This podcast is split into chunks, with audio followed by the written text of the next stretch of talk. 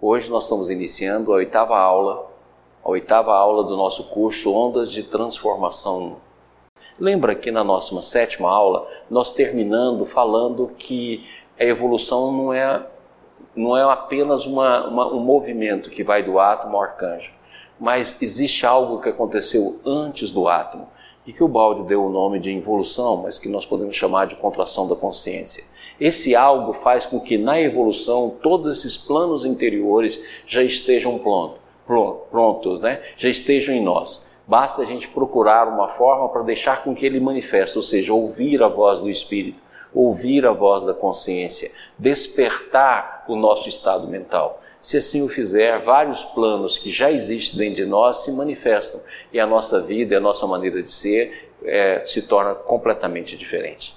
Então vamos dar sequência a partir dessa sétima aula, a fim de que nós possamos adentrar num conhecimento que nos ajude, nos recorde e ao mesmo tempo nos faça trilhar de uma maneira mais segura o autoconhecimento. Então vamos lá. Olha aqui que Ciro Anombino fala. Então isso aqui é algo novo que nós nunca trouxemos. Olha o que, que ele diz. Para que haja evolução, é mister que algo brote de dentro Nada pode sair da matéria que já não esteja contido nela. Lembra que na última aula nós repetimos aquela parte final da pergunta 540 do Livro do Espírito? Do átomo ao arcanjo, que também começou por ser átomo. Admirável lei de harmonia, que o vosso acanhado espírito ainda não pode entender na sua plenitude. Então, olha só que interessante. Do átomo arcanjo. Para que a matéria evolua, para que tudo possa vir do átomo, ou como diz lá o Leon Denis, né? O espírito dorme na pedra, sonha no vegetal, agita-se no animal, acorda no homem. Para que isso seja possível, esse processo tem de brotar de dentro. Por isso que na última aula nós falamos tão claro, olha, o que, que o arcanjo estava fazendo dentro do átomo? Se nós entendemos a teoria que Ciro Rombino, que o Balde explica de uma maneira espetacular, 24 livros para explicar isso, nós vamos entender então de que houve um processo de livre escolha em que o Espírito criou o universo à sua imagem e semelhança. Esse universo narcisista produziu o universo que a gente vê por ação de vários seres dentro de, da mesma onda de concretização e de ideal, ou seja, dentro do mesmo campo de escolha.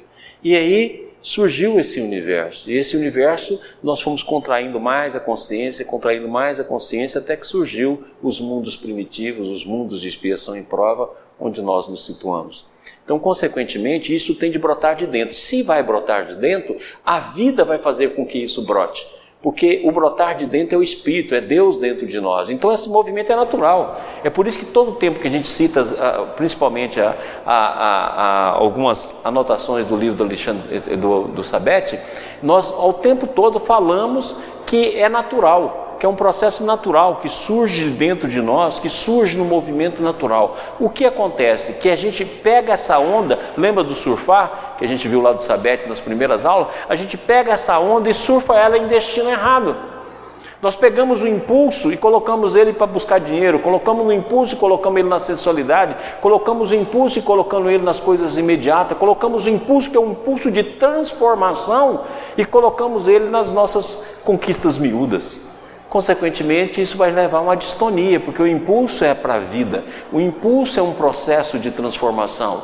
E a gente coagula, e isso então cria resistência. A resistência cria o processo nosso de, de fixação, a fixação cria o apego, o apego cria todas as mazelas e dores que nós vivenciamos em nossa vida.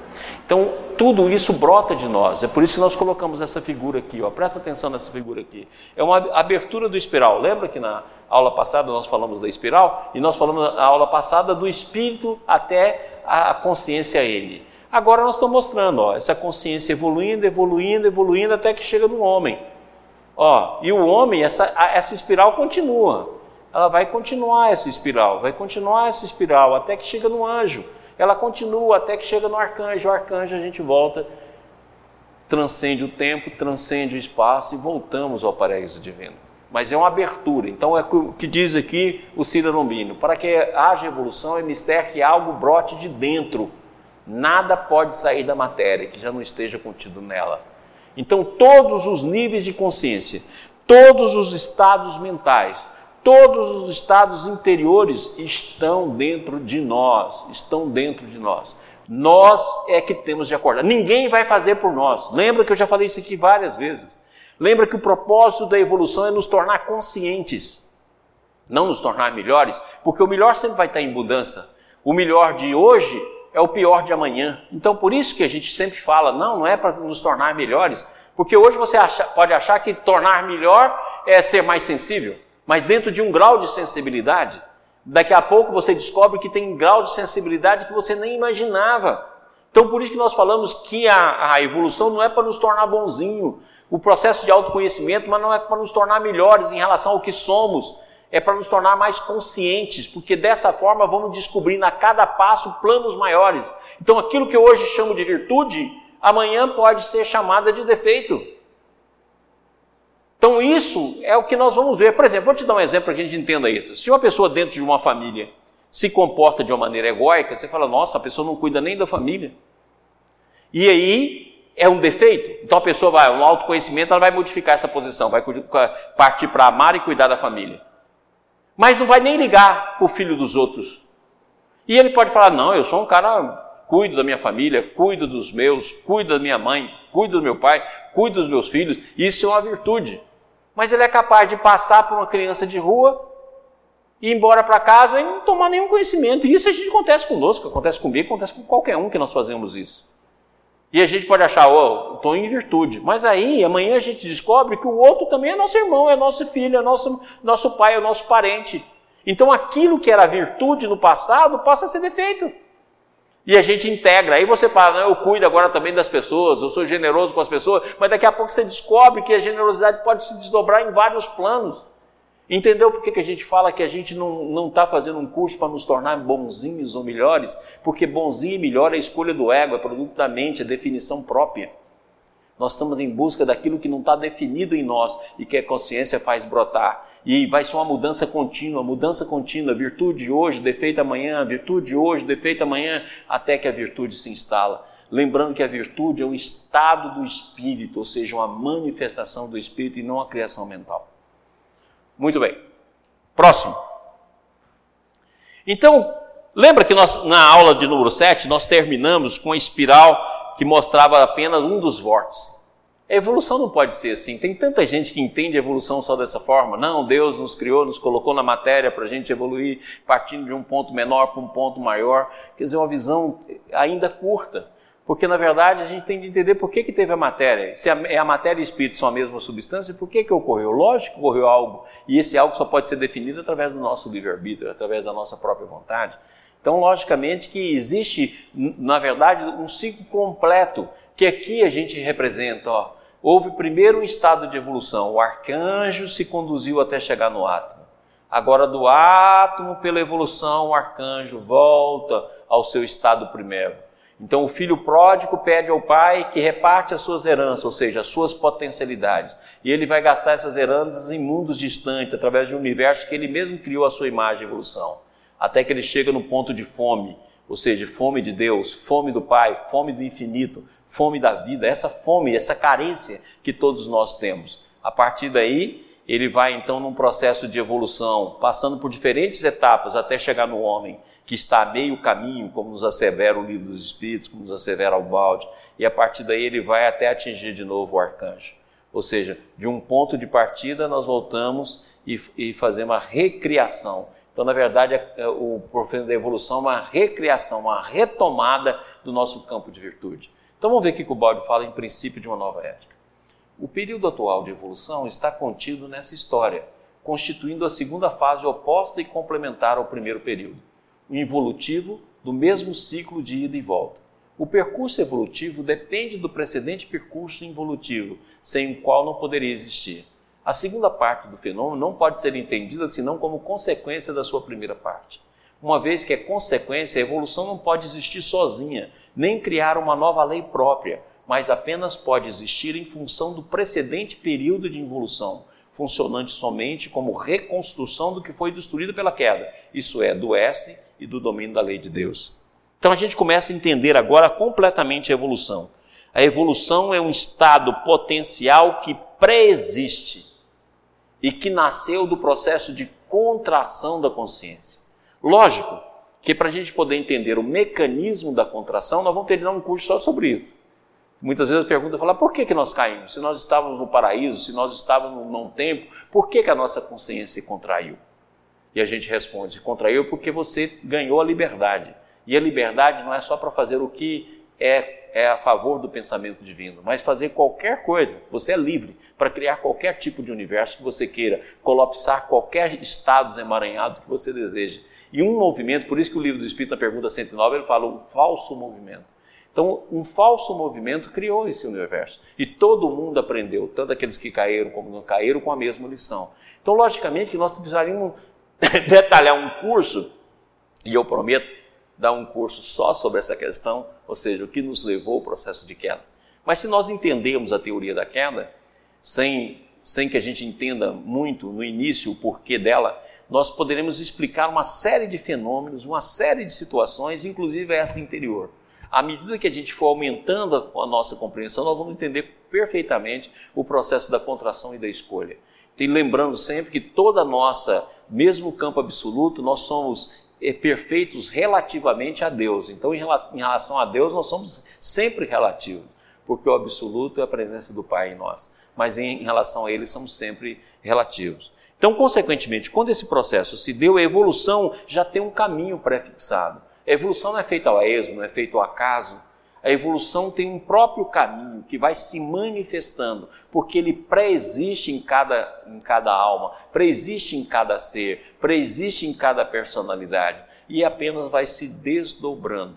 Então, o autoconhecimento é exatamente isso, como nós falamos na aula passada: a correção do nosso campo vibracional e a percepção do nosso mundo intrínseco, ou que eu chamo de potencial. Muito bem. Próximo. Aqui está representado o mesmo fenômeno. Então, olha lá, o fenômeno que parte lá do sistema vai contraindo, vai contraindo, contraindo, até chegar no ponto mais denso do antissistema, ou seja, o filho pródigo lá cuidando dos porcos, ou seja, a matéria no seu estado mais bruto. E aqui o contrário, sai do antissistema, sobe de novo a escada até que volte ao sistema. Temos de entender bem essa afirmação. A evolução não pode ser uma criação de coisa nova. Esta é a razão pela qual o seu caminho já está marcado antes de ser percorrido, pois não se trata senão de passar através dele em sentido oposto, repetindo em subida o caminho que já foi percorrido em descida. Então presta atenção. Se isso existe, nós só precisamos de um pequeno esforço, gente, que é o esforço inicial. Aliás, não precisamos de esforço contínuo, como as pessoas falam, ah, é muito difícil fazer a mudança da vida, precisa de muito esforço. Não. Isso é só para vencer a inércia. O esforço é a gota homeopática que vence a inércia. Depois que você vence a inércia, a própria vida te conduz, a própria vida te leva, a própria vida se manifesta, porque ela está manifestando o tempo todo, ela já está em manifestação em ti. Você que muda de estado, mas muda de estado da sua própria mente, não muda de estado de consciência.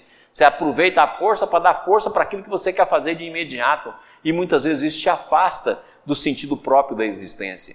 Então, se você deixar, fizer o esforço inicial e a partir daí se entregar, é, desapegar, como há pouco nós falamos, a vida te conduz, porque já está dentro de ti, todas as essências, todas as sementes já estão dentro de ti. Se dentro de ti, através da evolução, está o átomo, está o animal, está o instinto, dentro de ti também está a, a, a mente, está a superconsciência, está a supermente, está a mente iluminada, bastando que você deixe e ouça os movimentos da vida e faça esse movimento em sentido próprio. Por isso que nós falamos desde o início do nosso curso, nós estamos aqui para nos tornar conscientes. À medida que você se torna consciente, então você irá fazer um movimento propício para que essa descoberta possa ocorrer. E a evolução caminha uma trilha pré-existente, que é a própria trilha de, de que já existia dentro de ti. Então, para que a gente entenda, pega uma mola. Vamos abrir a mola ao máximo. Então, vamos falar que essa mola ao máximo é o estado sistêmico. Agora vamos pegar essa mola e contrair, contrair, contrair, contrair, contrair, até que ela faça a contração máxima. Essa contração máxima eu vou chamar de matéria, eu vou chamar de antissistema. Agora eu vou abrindo, abrindo essa mola. Essa mola vai fazendo a gente mudar de forma, mudar de estado psíquico, mudar de, de, de forma mental, mudar de campo de mente. até que eu me entrego ao próprio movimento da mola e a mola se abre, abre e volta ao seu estado natural. Esse é o processo de contração que o balde chama de involução. E esse outro processo é o processo da evolução. Quando a gente se entrega a ela, o próprio movimento nos conduz. Próximo. Presta atenção nisso que o balde fala aqui, que é muito bacana o que ele diz aqui. Eis o imenso mundo que as profundas pesquisas interiores podem revelar. Olha só, as profundas pesquisas interiores. Lembra que nós falamos na aula 3 do cabo bojador, ou seja, além do cabo bojador, ninguém sabia o que existia? Você também só pode saber se realmente existe esses planos, se só existe esses níveis de consciência, se você enfrentar o seu próprio destino dentro de ti. É a experiência pessoal. Eu costumo dizer que a, o autoconhecimento é uma experiência que a gente pode aproveitar nos outros apenas para nos situar. Vamos supor, por exemplo, que você vai para uma cidade que você não conhece. E alguns amigos falaram: olha, quando você chegar numa praça assim, assim, assim, essa praça é tal, em tal lugar tem isso, tal lugar é aquilo. Se você chegar nessa praça, você vai olhar e falar assim: nossa, é a praça que meu amigo falou. Ou seja, você vai reconhecer.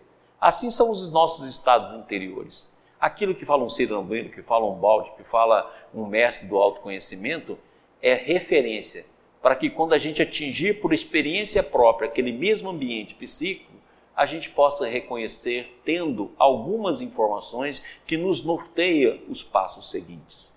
Então, quando nós estamos trazendo lições desses mestres, como Krishnamurti, como é, o Cristo, nós não estamos falando para que a gente faça uma imitação vazia a imitação de repetição mental, que o que a gente tem mais visto no mundo. São, são filósofos de, de bocas repetitivas, ou eu, como costumo dizer, de filósofos papagaio. Repete algo que não está vivenciando, repete algo que não, não está procurando, repete algo que pertence ao outro e fica discutindo doutrina. Não, isso é kardecismo, isso não é kardecismo, isso é Rustem, isso é boba. Essas discussões inúteis. Por quê? Porque na verdade não experienciou. Se nós tivéssemos a, a, a, verdadeira afinidade de, ao ler alguma coisa, procurar isso dentro de nós e vivenciar até ver se aquilo realmente é verdadeiro, nós saberíamos realmente o que é verdade, não discutiríamos pontos de vista, nós experienciaríamos. Então, essa é o que o Baldo está chamando aqui ó, de pesquisa profunda, uma pesquisa profunda interior. Porque se você faz uma pesquisa profunda interior, você vai ver como é que o movimento da vida se dá, como é que ela pronuncia, para onde a vida quer te conduzir. Se você estuda seus sonhos, se estuda as suas reações, se você estuda sua mente, se você estuda os seus sentimentos, se você estuda seus átomos, se você estuda sua vontade, naturalmente você vai ver que existe algo sutil, algo pequeno, como se fosse uma semente. E essa pequena semente, quando você deixa, ela vai brotando, ela vai se pronunciando, ela vai é, criando raízes, ela vai crescendo e isso logo vai te conduzindo. Então, essa só é possível através dessa profunda pesquisa interior. Além das camadas inferiores, situadas no subconsciente, há esta grande história maior de cujas profundezas o S continua enviando os seus apelos. Então, lembra quando nós estudamos sobre a mente, e vamos estudar mais vezes ainda, porque ainda preciso explicar isso com detalhe. Então, lembra o seguinte: que nós temos lá o subconsciente, que é a nossa história pregressa. Nós temos o consciente, que é a nossa história atual, e tem uma superconsciência, o superconsciente, que é a nossa história futura. Que a gente pode resumir os diferentes estados em mente, não mente e supramente. Ou, se a gente quiser, pode falar mente, antimente e não mente, para poder mostrar os diferentes ângulos dessa, dessa visão. Então, consequentemente, é, existe dentro de nós todas essas potencialidades que já estão em nós, como se fossem sementes. Por isso que Jesus tem a parábola do semeador. Um semeador saiu a semear. Ou seja, as sementes que já estão em nós. Se nós deixarmos e criarmos estados de ressonância, essas sementes se pronunciam inicialmente como um processo vibracional e depois como um processo intrínseco, pertinente, dentro de nós, que não vai sofrer variações dos nossos estados psíquicos. Então, consequentemente, o S continua enviando os seus apelos. Por quê? Lembra quando eu desenhei na aula passada aqui um ciclo azul que tinha tracejado? Então nós estamos contidos no sistema, nós estamos contidos no espírito, nós não saímos da unidade, nós é que não vemos. É como se nós já apresentamos aqui em aulas passadas, lembra dos nossos cursos passados que eu apresentei uma bolha, uma pessoa dentro da bolha? É como se a gente tivesse envolvido pela bolha do narcisismo, do, do egoísmo, do egocentrismo egóico e, e a gente não consegue ver. Mas à medida que a gente rompe essa bolha, rompe essa casca, como nós mostramos na, na terceira aula, romper a casca do ovo, sair o, o, o, o ou seja, sair para a vida, perceber o mundo que o cerca, nós naturalmente percebemos todo esse mundo. E o balde continua. Desse modo, se o pior dos impulsos nos chega do baixo nível da evolução, os melhores provêm desse outro passado, muito mais longínquo, mas nem por isso morto, e sim apenas adormecido, que vai com a evolução despertando e se reconstituindo. Assim, esta observação introspectiva pode nos levar toda a nossa história com tudo que ela contém, o nosso mais longínquo passado superior do qual decaímos. Então, o que o Balde está querendo dizer? Se nós temos um passado inferior conquistando através da evolução, passando lá do vegetal para o animal, do animal para o homem, etc., como nós já falamos aqui. Ora, nós também temos um passado em potencial dentro de nós, um estado longínquo que nos chama. E se vocês estão lembrados, desde a primeira aula, eu mostrei também na primeira, na segunda, na terceira, nós mostramos a respiração, ou seja, entre dois momentos de pensamento, que nós representamos lá por um, um traçado do, eletrocardiograma. Então, dois momentos que a gente tem, nós sempre respiramos dentro de um tempo diminuto ou dentro de um não tempo, os vários estados de consciência que existem dentro de nós. E esses estados, mesmo na inconsciência, nos chama, nos convoca, nos mostra Aí a gente não tem percepção, mas daqui a pouco a gente quebra essa percepção. E esses avisos que o Baldo está falando aqui, como se fossem avisos longínquos, o anjo que também já existe dentro de nós, o arcanjo que existe dentro de nós, há de nos acordar. E, e daqui a pouco aquilo que não é consciente para nós, que hoje é utópico, que hoje é distante, que hoje está fora completamente da nossa esfera de percepção, amanhã se pronuncia amanhã se mostra, amanhã se revela, amanhã se manifesta e a gente acorda. Próximo.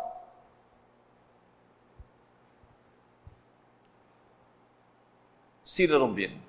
Porque parece não ter havido nenhuma razão para que a vida surgisse dos elementos materiais ou a mente das formas vivas, a menos que admitíssemos que a vida já fosse evoluída na matéria e a mente na vida porque essencialmente a matéria é uma forma velada da vida, a vida uma forma velada da consciência. Olha como isso é lindo. Olha, é, Cirano falando o mesmo conceito, geralmente na mesma época, né? Cirano faleceu em 1950, o Balde vai falecer em mil, 1972, né? Que falam a mesma coisa. Por isso que eu falo que Cirano o encontro entre Cirano e o Balde é espetacular, porque são duas sínteses, uma síntese feita no Oriente para o Oriente e Ocidente e uma síntese feita no Ocidente para o Oriente e para o Ocidente. Ou seja, dois seres que no mesmo momento foram capazes de conseguir captar estados de consciência superiores e noures diferentes, que nós já falamos inclusive das noures, vamos falar mais agora, que faz com que a revelação chegue até nós. Então, a, voltando aqui em Cirambino, porque parece não ter havido nenhuma razão para que a vida surgisse dos elementos materiais ou a mente das formas vivas, a menos que admitisse que a vida já fosse envolvida na matéria e a mente na vida, porque essencialmente a matéria é uma forma velada da vida, a vida uma forma velada de consciência. O Balde tem um conceito que ele fala assim: vida, lei, Deus. Ou seja, a vida é a primeira manifestação visível para nós da existência de Deus. Por isso que quando nós fomos definir Deus lá, lembra? Deus como ser, como substância é vida, como ser é verdade, como princípio, essência, como essência é amor, como princípio é lei. Então Deus como substância é a vida. Você fala assim, ah, eu não vejo Deus e você, no entanto, manifesta a vida. A vida é a primeira manifestação, vamos dizer, palpável da presença divina. Depois nós vamos ter a consciência. A consciência depois é, é, a, é a manifestação que nós vamos percebendo a presença de Deus em nós, porque Ele é intrínseco, até que a gente chega no Espírito. Por isso que Jesus foi tão claro. Oh, meus filhos, bem-aventurados os puros de coração, porque eles verão a Deus ou seja, puro de qualquer narcisismo, puro de qualquer orgulho, puro de qualquer matéria, puro de qualquer apego, puro de qualquer situação. Porque na hora que ele estiver nesse estado, aí nós vamos ver Deus além da consciência. Mas a primeira manifestação da vida de Deus em nós é a vida. A múltipla vida que está em todo local. Você pode olhar que você não tem um centímetro cúbico na existência sem ter a presença de vida. Porque onde tiver um átomo, onde tiver um ser, onde tiver um ser orgânico, a vida está presente. Ou seja, a primeira manifestação. Então, a primeira manifestação da, de, do ser de Deus, por isso que a vida é eterna, ela não acaba, você morre e continua vivo, porque Deus é a manifestação, a vida é a manifestação de Deus em nós. Então, consequentemente, na hora que a gente olhar com esse olhar, e daqui a pouco a gente descobrir Deus na consciência, você descobre Deus na natureza, você descobre Deus em ti, você descobre Deus no campo da sua mente, na hora que você vê tudo isso, então, logicamente que Deus se revela. E na hora que chegar a pureza, surge a comunhão perfeita, a comunhão completa. E aí você vai poder dizer, como Jesus nos diz: Eu e o Pai somos um. Muito bem. Próximo. Também com Cira Lombino. O subconsciente do qual fala a psicologia moderna é somente a fachada de um mundo quase tão vasto quanto a supraconsciência, com seus níveis, com suas forças, com seus seres. É o nosso passado evolutivo, imediato e remoto, com todas as marcas de nossa vida presente e todas as quedas de nossas vidas passadas, assim como a supraconsciência é o nosso futuro evolutivo. Então, mesmo conceito de Ubaldi. Então, se nós pegarmos no nosso consciente, subconsciente imediato, ou no nosso pré-consciente, como diz o, o, o, Freud, nós teremos os, tudo aquilo que nós fomos guardando na vida desde os nossos traumas, desde as situações que nós já vivemos e, e, colocamos debaixo do tapete, desde as situações que nós já esquecemos. Se a gente aprofundar, e aí nós vamos além da psicologia, ou vamos, vamos escolher a psicologia transpessoal para que a gente faça isso, se a gente aprofundar, nós vamos descobrir outros estados na forma de ser. E é aí que nós chegamos nas nossas reencarnações. As nossas reencarnações não com um processo de curiosidade mas como um processo de correção. Não como um processo de ver se somos poderosos ou fomos ricos, mas como um processo de descobrir o que fizemos dos talentos que Deus deu para nós. Então, na hora que nós vemos isso, a visão é totalmente diferente. Então, surge aquele é, subconsciente mais passado, um pouco mais remoto. Mas se nós penetrarmos no subconsciente arcaico, nós veremos as nossas quedas nós veremos os estados que nós tivemos no plano espiritual antes da contração e da segunda queda. Nós perceberemos os estados que tivemos antes que nós pudéssemos nos manifestar no mundo como homem. Tudo está dentro de nós.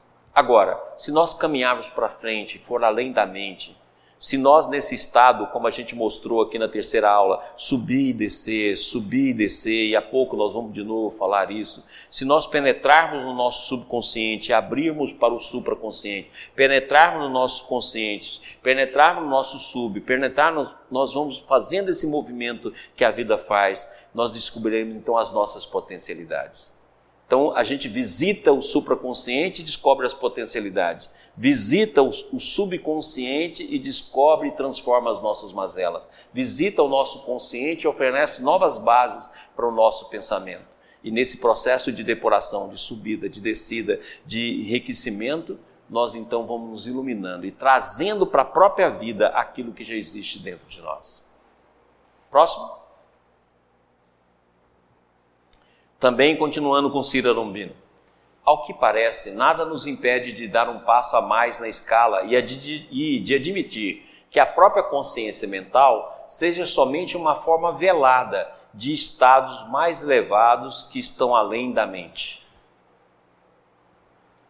É, quer ver? Deixa eu ver se eu pego um papel aqui para a gente poder dar um exemplo visual, né? Eu gosto sempre de dar um exemplo visual. Então nós vimos aí, por exemplo, que o Ciro Lombino fala né, que a consciência e a vida é a manifestação uma da outra.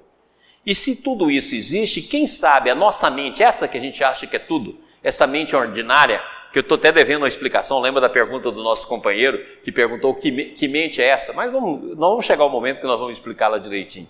Então, essa mente ordinária, essa mente comum, essa mente de conteúdos que a gente vive, e vamos supor, por exemplo, que os nossos estados de consciência seja essa folha de papel. E agora eu vou dobrar essas folhas de papel. Dobrá-la, dobrá-la, dobrá-la, dobrá-la, dobrá-la. E eu vou chamar esse estado aqui de mente. Isso aqui que constitui a nossa realidade, o estado da mente. Vamos esquecer aqui o subconsciente, etc. Vamos considerar só a mente. Então aqui está a mente, ó. E a gente acha que ela é toda a realidade, que só existe ela. A razão, o seu maior patrimônio, já começamos a compreender que tem uma certa intuição, que tem uma certa percepção, mas a razão que é o próprio patrimônio. A análise é seu maior patrimônio, é a imaginação.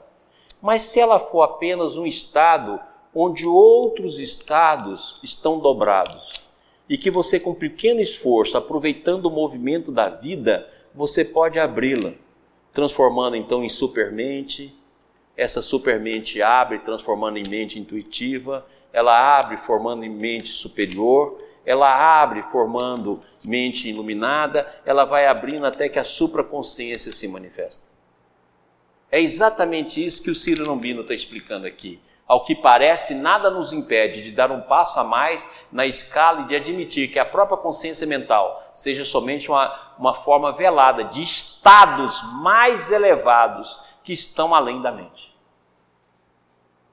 Aqueles que compreendem a mente como cérebro é pior ainda, porque na verdade o cérebro é apenas um campo de manifestação da mente. E se a gente entender a mente aqui, ó, que é um estado dobrado, então o que é o autoconhecimento? É o estudo da mente, é o estudo através do conhecimento para criar campo de ressonância e um deixar que o movimento ascendente, movimento descendente e o movimento de enriquecimento aconteça e que a gente olhe e se deixe conduzir pelo movimento de forma natural, como diz o Sabete nas nossas primeiras aulas, surfando. Porque se a gente surfar essa onda, pouco a pouco, essa potencialidade abre e a gente volta ao nosso estado natural. Ou como diz lá o, o Ciro Romino, que nós falamos lá na terceira aula, o estado natural é ser divino. Ok? Beleza. Então vamos lá. Próximo slide, por favor.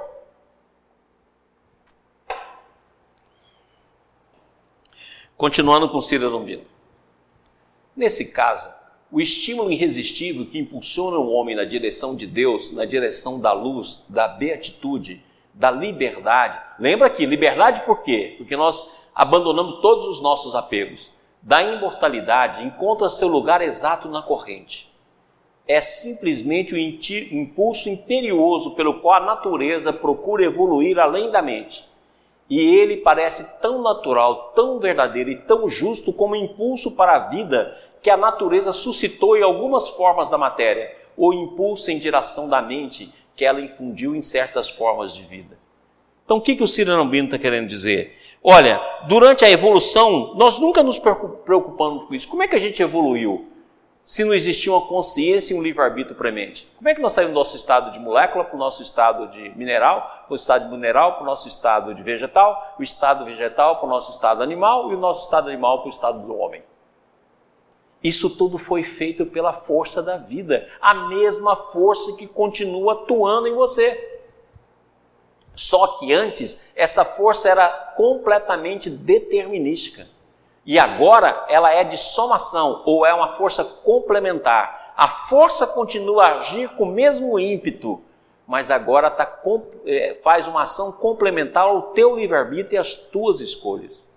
Então, se na hora que a força atua, você aproveita essa força e vai aplicar segundo as suas escolhas e a sua vontade, você pode aplicar essa força da vida nas questões inferiores da existência.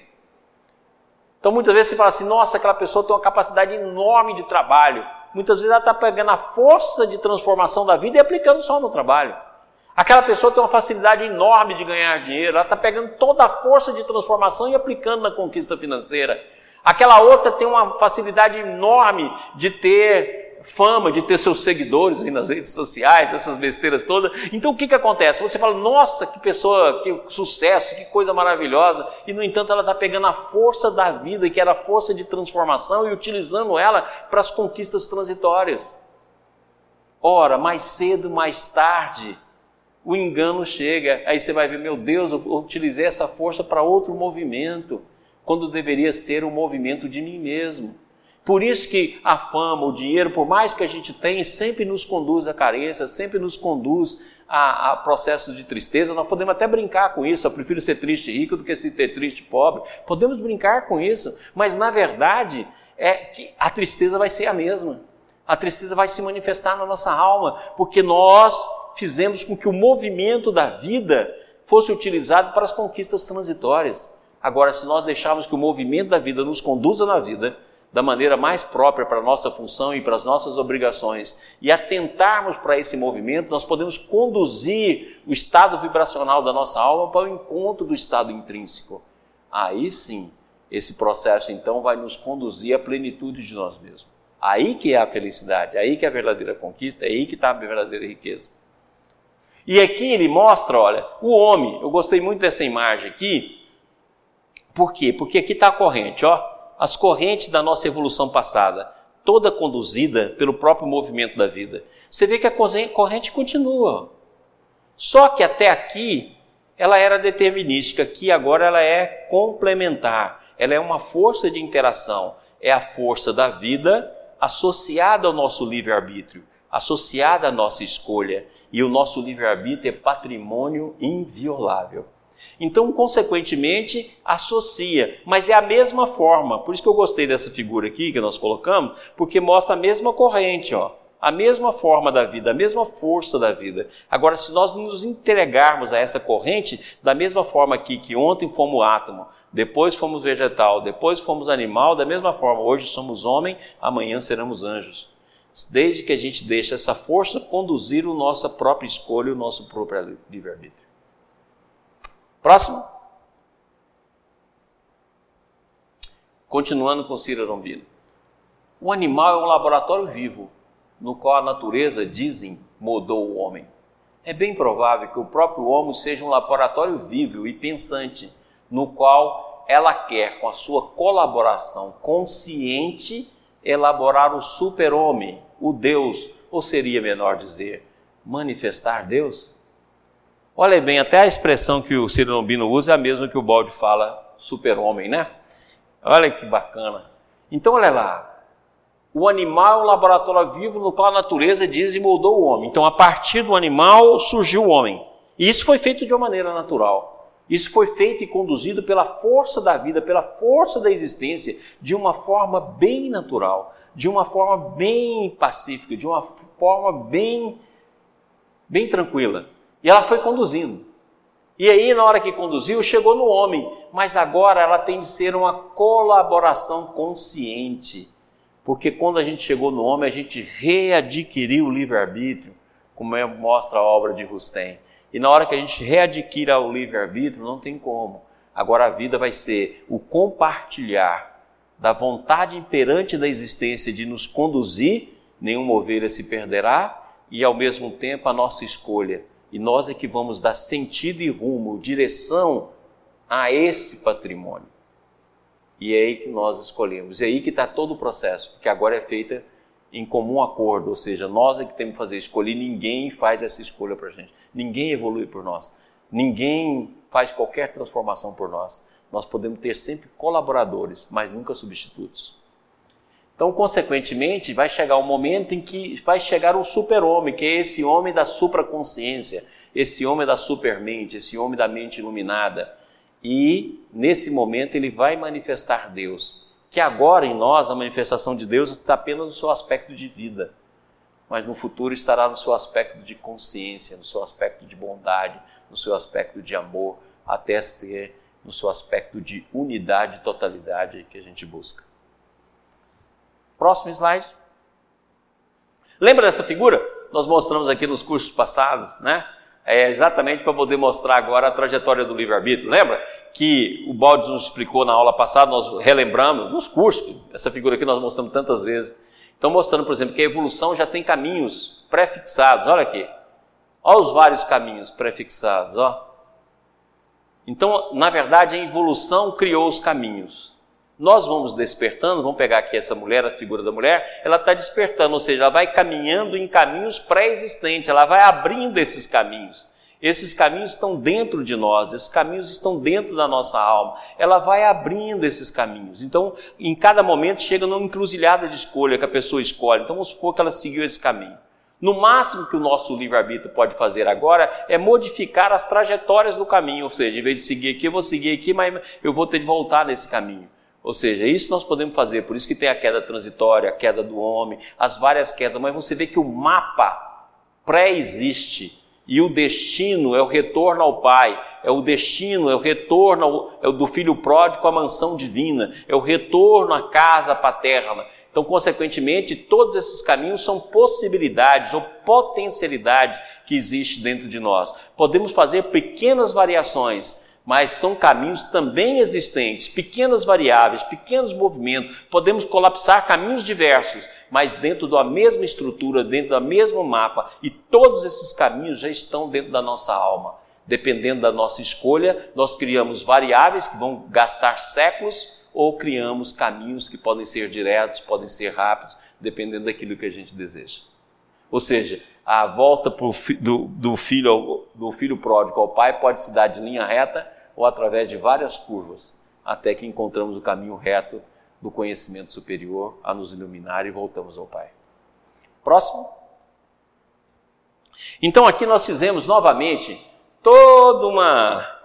Só modificamos, que nós já apresentamos isso nos cursos passados, uma visão de todas as quedas existentes para a gente poder entender todos os conteúdos que tem na nossa alma. Então aqui está a primeira queda, a queda dos anjos, que está representada na Bíblia como a queda de Adão e Eva e essa queda, então, C1 que contrai para CN. Lembra do slide que apresentamos aqui na, na aula 7? Quer dizer, o C1 que vai contraindo para CN. E a, a, partir daí nós sofremos também a segunda queda e vamos evoluindo através da trajetória espiral, né? Desde os átomos até os animais, até os homens. Então essas são as, a, a, a primeira queda aqui representada, né? Logo depois dessa primeira queda, nós temos então, alcançamos pela evolução o estado neutro, que o livro dos Espíritos chamou de simples e ignorante. O simples e ignorante é apenas um ponto de partida do conhecimento. É como se eu cortasse uma espiral. A espiral é sempre semelhante. Então, pergunta-se, é, como é que Deus nos criou? O Espírito foi lá, cortou a espiral, colocou a partir do simples e ignorante, ou seja, a partir do Espírito neutro. Aquele que evoluiu passou pelo animal, passou pelo vegetal, passou por todas as situações, chegou no estado do homem que vai adquirir o livre-arbítrio. Rustem chama então de espírito neutro, ou simples ignorante, ou seja, sem, sem virtudes porque não manifesta virtude, e sem saber porque ainda está na, na fase que o conhecimento e a consciência não despertou. Simples ignorante. Muito bem. E ele então pode fazer evolução em linha reta, aqui representado. Ele vai desde a evolução em linha reta, linha, linha reta moral, e ele vai evoluir, ó, ele evolui em linha reta, ou seja, a partir dos planos espirituais. Não há necessidade de encarnações em corpos grosseiros, não há necessidade de encarnação em corpos menores. Toda essa história está dentro de nós. Gente. Tudo que aconteceu aqui, aconteceu aqui, aconteceu aqui, está dentro de nós. A, a, a parte animal, a parte átomo, está dentro de nós no subconsciente. E essa parte aqui está dentro de nós no superconsciente. E aí, essa parte aqui de nós também está dentro de nós no superconsciente. A parte negativa está no sub, que é o orgulho, a vaidade, o egoísmo, etc. Aí nós caímos e temos a segunda queda. Aí nós vamos para essa evolução aqui, ó, evolução em espiral. Olha a linha reta que a gente podia ter optado e agora nós fazemos uma evolução a partir de uma espiral. Encarnado, desencarnado, encarnado, desencarnado, encarnado, desencarnado, encarnado, desencarnado, encarnado, até que a gente volta ao estado natural. Mas essa evolução psíquica nos leva à queda planetária. O que é a queda planetária? Eu vivo dentro de um planeta, vou aprendendo nesse planeta, mas a planeta atinge o seu momento de libertação. Esse planeta atinge o seu momento de, em que a maioria das pessoas ali encontrou o campo da paz. Ou como diz Jesus, né, os mansos herdarão a terra.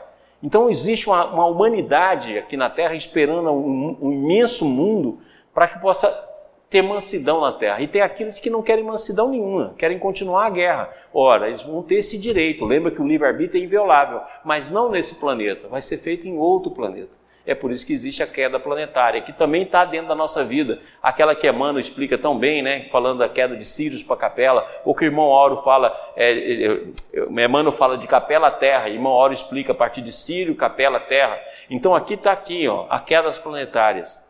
Depois nós temos as quedas espirituais, porque nós vamos encarnar, desencarnar, nós também caímos no plano espiritual. Quantos de nós não saem de colônias espirituais, fazem preparo, fazem promessas, fazem, fazem dedicação, se entrega e daqui a pouco, olha nós de novo voltando. Agora, em vez de voltar para a colônia, voltamos para os planos umbralinos, para os planos de treva. Então, essa é a queda espiritual. Temos as quedas reencarnatórias, que aqui nós representamos pela figura de Napoleão, pela figura de Judas, quer dizer, perdas de possibilidades encarnatórias. E tem uma queda psicológica, ou seja, todas as quedas representam apenas um aspecto de uma queda maior, que é a queda da contração da consciência. O Bob não gostava muito de queda dos anjos, mas aqui está representado assim. Então, consequentemente, tudo isso existe dentro da nossa alma. Então, todas as potencialidades estão presentes e também todos os desvios estão dentro da nossa alma. O nosso livre-arbítrio que escolhe que escolhe. Então nós somos semelhante a um relógio. O ponteiro da consciência e o ponteiro do sentimento faz a escolha, ou de forma retrógrada, voltada para o subconsciente, a nossa história pregressa de inquietações e erros, ou para a nossa história futura existente em nós como potencialidade. E nós vamos fazer o roteiro, com mais curvas ou menos curvas, mais direto ou menos direto, mas está em nós as escolhas fundamentais. Próximo. Então, para que a gente possa terminar a nossa aula, um pouquinho mais curta, né? mas, mas nós teremos é, oportunidade de falar um pouco mais, aqui nós fizemos um resumo, que nós também já vimos apresentado, mas que agora fica mais claro. Então, em Deus, nós criamos a negação. Da unidade, nós criamos a diversidade. Da totalidade, nós criamos o coletivismo. Da individualidade, nós criamos o individualismo até ele chegar no não ser, que é a parte da perda da consciência nas regiões da matéria. Da substância espírito, nós transformamos na substância matéria, transformando ordem em caos, por isso que fala, no princípio era o caos, infinito e incomensurável, perfeição relativa em vir a ser, involução e evolução. Esse processo foi livre escolha, esse processo foi livre é, com total presciência da nossa escolha. E a partir daí nós criamos um movimento e estamos presos nesse movimento até agora. O que a gente precisa fazer é fazer a correção desse movimento. A vida o tempo todo imprime através da graça esse movimento perene para a nossa transformação e o nosso retorno. Porque o amor de Deus está sempre presente em nós e Deus nos busca através do Deus imanente. Agora, é uma escolha nossa. Podemos perder milênios, podemos perder séculos, podemos sair de um planeta para outro, podemos sair de uma experiência para outra, podemos insistir inúmeras décadas, anos, séculos na mesma conduta, podemos colocar como verdade apenas aquilo que está na nossa mente, podemos negar Deus, negar o próximo, negar a nós mesmos, podemos caminhar com a vida, podemos caminhar pelo suicídio, podemos caminhar por onde for. Nós somos livres para fazer as nossas escolhas, responsáveis pelas escolhas que fizemos, mas não tem como. Mais cedo ou mais tarde a luz há de chegar até nós. A, a dor nos traz o resultado no, da nossa semeadura. E essa dor vai nos indicando o caminho a, a, a seguir. Mas a autoconsciência, a consciência própria é muito mais rápida, muito mais necessária. E ela só surge por esse autoconhecimento, descendo dentro de nós mesmos para conhecer toda a nossa história subindo para descobrir todas as nossas potencialidades e ao mesmo tempo enriquecendo a nossa mente para seguir no caminho do autoconhecimento. Então, o verdadeiro autoconhecimento ele é feito, e nós já explicamos aqui, bote a caneta aqui, por favor. O verdadeiro autoconhecimento ele é feito o seguinte, né? naquela espiral. Nós vamos voltar a explicar isso aqui. Então, nós subimos aos, aos nossos potenciais na supraconsciência descemos na nossa subconsciência para descobrir dentro de, do defeito a força que ele tem e enriquecemos a nível horizontal a nossa mente para que prossiga a viagem. Aqui a gente sobe, aqui a gente desce e aqui a gente enriquece. Esse é o verdadeiro movimento do autoconhecimento, esse é o verdadeiro movimento da vida. E dentro desse movimento é que surgem então os reinos dentro de nós, os estados diferentes dentro de nós. Por isso que Jesus nos asseverou: há muitas moradas na casa do meu Pai. Não são moradas externas, não são só mundos como a terra, são moradas interiores, porque o verdadeiro universo é o verdadeiro universo interior. Muito obrigado. É uma aula gravada, espero que as perguntas que vocês tiverem possam mandar por nós mais uma vez. Quero agradecer a todos, o pessoal de Goiânia, o pessoal de Brasília e principalmente a vocês que estão nos assistindo. Que Deus vos abençoe. Até a próxima aula e que Deus esteja conosco.